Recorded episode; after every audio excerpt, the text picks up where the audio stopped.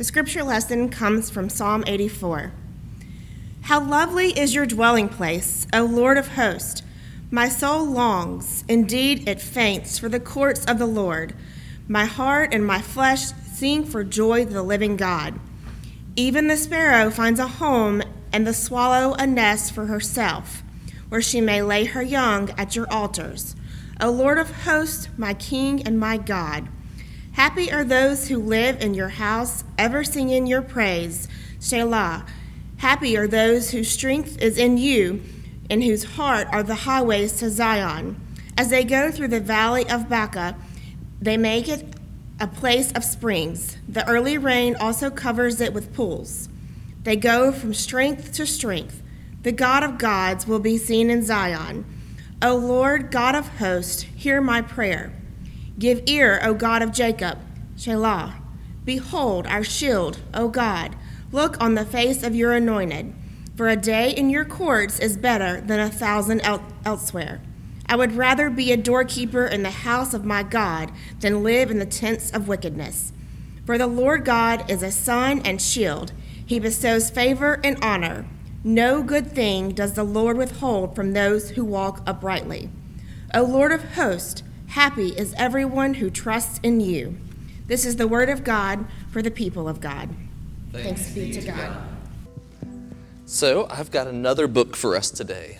Last week we read the book The Giving Tree, and we talked about that. This week we're reading the book Where the Wild Things Are. This is a very fun book. So let's get right into it. And try to read upside down again.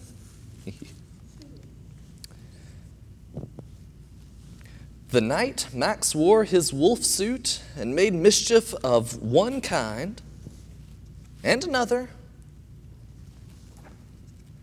his mother called him Wild Thing. And Max said, I'll eat you up.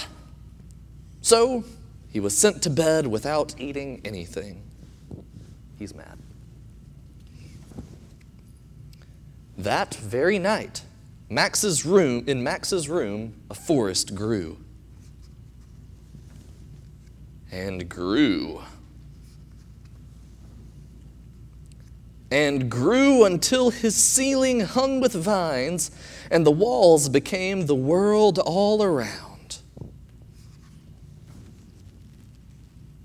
And an ocean tumbled by with a private boat for Max and he sailed off through night and day, and in and out of weeks, and almost over a year, to where the wild things are. And when he came to the place where the wild things are, they roared their terrible roars and gnashed their terrible teeth, and rolled their terrible eyes and showed their terrible claws.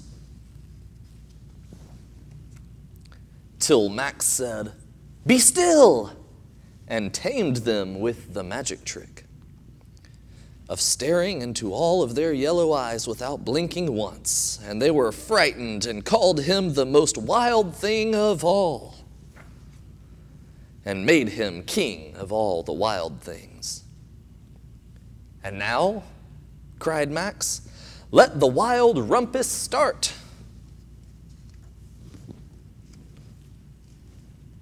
I think they're dancing here.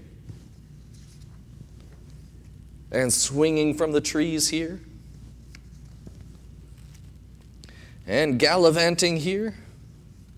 It's a fun word. Now stop, Max said, and sent the wild things off to bed without their supper. And Max, the king of all the wild things, was lonely and wanted to be where someone loved him best of all. Then, all around from far away across the world, he smelled good things to eat. So he gave up being king of where the wild things are. But the wild things cried, Oh, please don't go. We'll eat you up. We love you so. And Max said, No. The wild things roared their terrible roars and gnashed their terrible teeth and rolled their terrible eyes and showed their terrible claws, but Max stepped into his private boat and waved goodbye. And sailed back over a year, and in and out of weeks, and through a day, and into the night of his very own room, where he found his suffer- supper waiting for him. And it was still hot. The end. Uh, we're going to start off early with the whole call and response thing, get it, get it out of the way. If I were to ask you the question, where do you call home? How would you respond? Where I live now. Yeah, oh, pretty easy one. Where my family is? Certainly. Mobile? Yeah, that's, uh, you know, makes it pretty straightforward, especially for people who aren't around here. Yeah. Wherever my husband is, yeah. I get that. Although, wherever my wife is, yeah. I don't have a husband. um, yeah, what else? Where, where do you call home? It's an interesting question, right? It's, it's kind of a weighty question. Uh, the very concept of home is unspoken. It's difficult to really pinpoint because, for one, it's more than just simply like a house or an apartment or, or other dwelling place wherever you might live. Uh, have, have any of you ever moved before? Yeah, probably so. Yeah, same, like way too many times. Uh, I imagine that after you move from one house or apartment or dwelling place to another, that you no longer called the first one home. Right? Suddenly, home becomes a different location. So, the concept of home isn't very static, it shifts. But uh, then we wonder is home simply where you are living at the time? Yeah. You know, kinda, yeah, sure. But it's a little bit more complicated than that, right? Uh, whenever I was in college, I spent most of the year, uh, most of the year, living in the dorms on campus, several hours away from where I grew up. And yet, on whenever holidays came around, I would still say that I was going home. Even though I lived most of my time in the dorms on campus, home, that concept, wasn't quite there.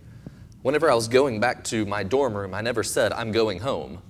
If I said I'm going home, it meant, you know, back to whence I came. So, so even then, uh, it's, it's a little bit more complicated. So, what makes something or some place a home? What do you think? Loved ones, yeah. Where you feel a connection, certainly.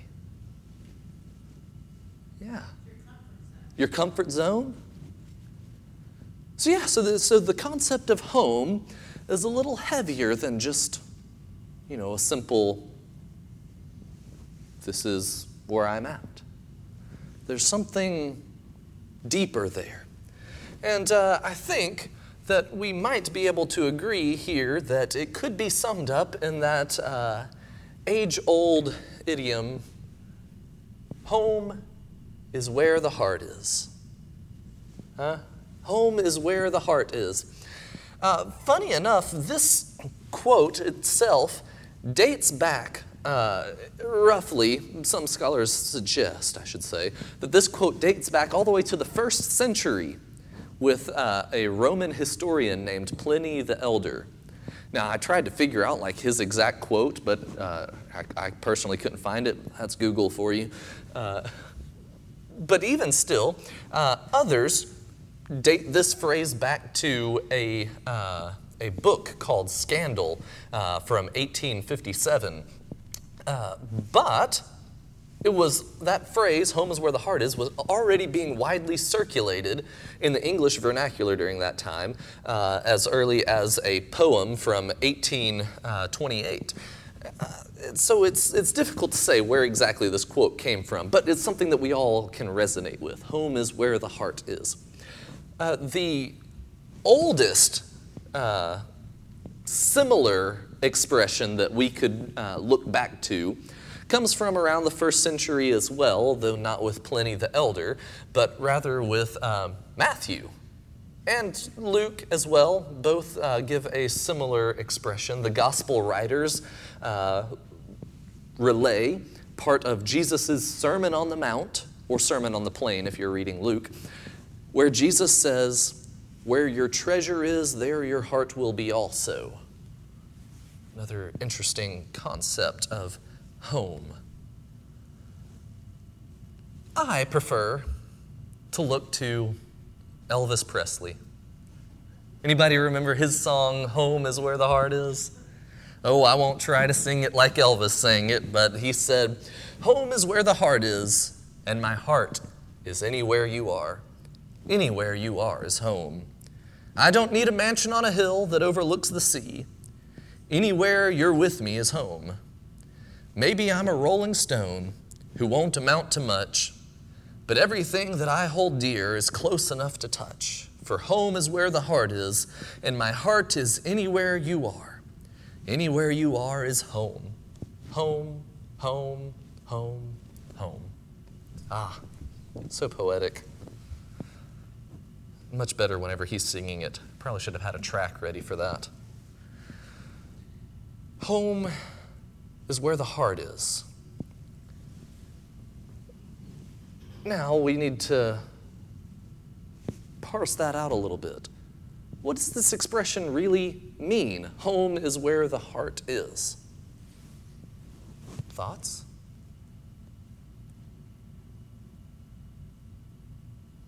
There's something emotional about it, right? We can at least say that much. The heart is a common expression for the emotional center of our being.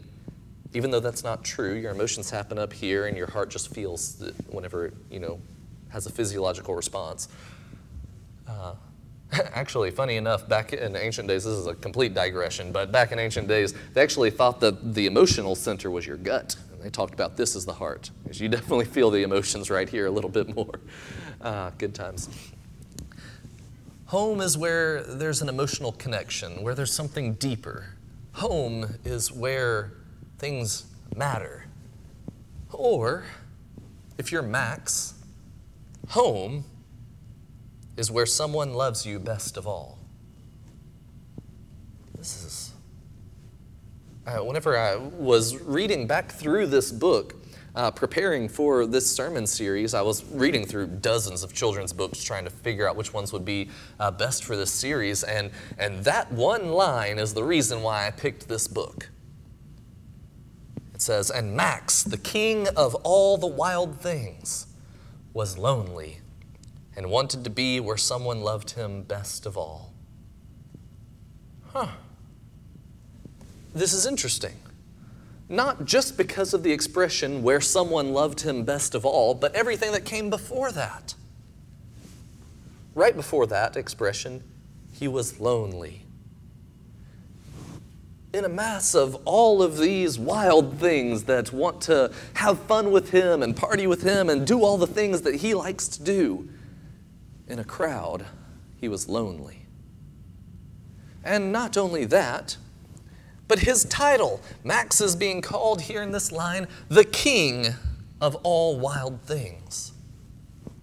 The king, right? This, this uh, expression comes with certain connotations that this is the person who's at the top. This is the person who has it all. What more could a king want? How could a king be lonely? Does a king really need to be where someone loves him best of all?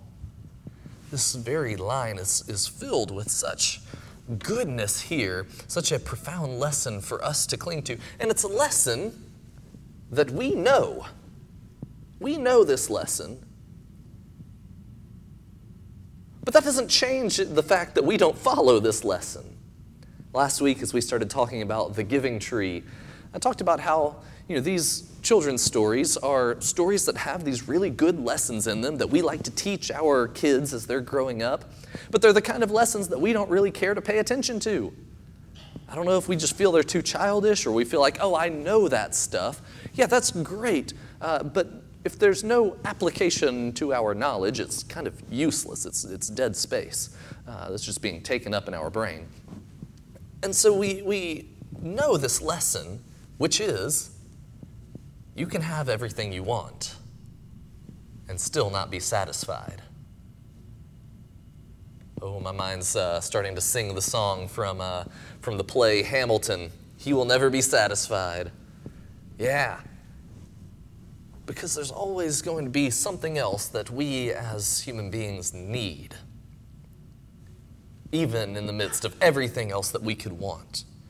In the movie rendition of Where the Wild Things Are, which you know has a little bit more creative freedom going on to it and introduces other characters like Carol, Carol says, uh, expresses about this fantasy world of where the wild things are. Uh, she re- refers to this as a place where only the things you want to have happen would happen. This is a place where only the things you want to have happen would happen. Right? This is everything that you want to go right in the world, this is supposed to be the place for it. And yet, even in a place like that, they find themselves longing for home, for the place where someone loves you best of all. Uh, this expresses a similar sentiment that Max feels in the book whenever he wants to act however is most enjoyable for him. He puts on his wolf costume and, uh, and causes a ruckus here and there, all over the place, and he wants to act as wild as he wants to act. But acting however we may want to act doesn't really get us to the place we need to be. I don't know if you've ever if you've ever tried to engage with a person in an argument on Facebook or other social media. You can act as wild as you want to act on Facebook or social media. You could, you could be as, uh, I mean, actually crazy as you would like to be and as heartless as you would like to be. And did you know? It doesn't change people, it doesn't change their minds. That entire argument that, that, that, people set up in the comments section for some reason they feel entitled to, it doesn't change anything because acting however we want isn't what life is all about. The things that do end up changing people, changing their perspectives, changing their worldview, is being in healthy, harmonious connections with people who have differing views than themselves. We don't have a whole lot of that these days. What he learns, Max that is, is that a life of fun and frivolity is nothing compared to a life of love and a sense of home. A sense of home, where the heart is, where someone loves you best of all. And this is where we turn to Psalm 84, our scripture lesson today. This uh, Psalm 84 might be the most lovely psalm written in Scripture. Objectively, and that's not just my opinion, but objectively the most lovely psalm written in Scripture because it starts out by saying, How lovely is your dwelling place, O Lord. And that adjective, lovely, there, yadidot in Hebrew, is only used one other time in Scripture. One other time the adjective lovely. How lovely is your dwelling place? So that's why I say objectively this could be considered the most lovely psalm there is. Uh, it describes what it means to be where God is. And, and this is one of the psalms that is attributed to the sons of Korah. Now, here's like way too much history that you probably don't care about, but uh, Korah was the leader of a rebellion. Uh, uh, long time before this was actually written. And uh, in that rebellion, there was all kinds of chaos that went on. But the descendants of Korah, who were a part of the priestly lineage, eventually realized what happened that made, the, made everything go so wrong in this rebellion, why this rebellion even happened to begin with. It was because people weren't focused on the things that mattered. People were focused on accumulating power. People were uh, focused on living life however they wanted to. And the sons of Korah, who this, these Psalms are attributed to, uh, write that rather than those things that humanity could pursue, Perhaps the most lovely thing we could pursue is the dwelling place of God. And verse 2 goes on to say, My soul long, in, it longs, indeed it faints for the courts of the Lord. Uh, this is from, this line is a, an adaptation from another psalm, Psalm 42, also attributed to the sons of Korah, uh, and one of my favorite uh, points of scripture in the entire 66 books that are available to us that says, As the deer longs for water, so my soul thirsts for you, God. My soul longs for God, for the living God. When shall I come and meet with God? And this, this uh, psalm continues that thought exactly 42 chapters later.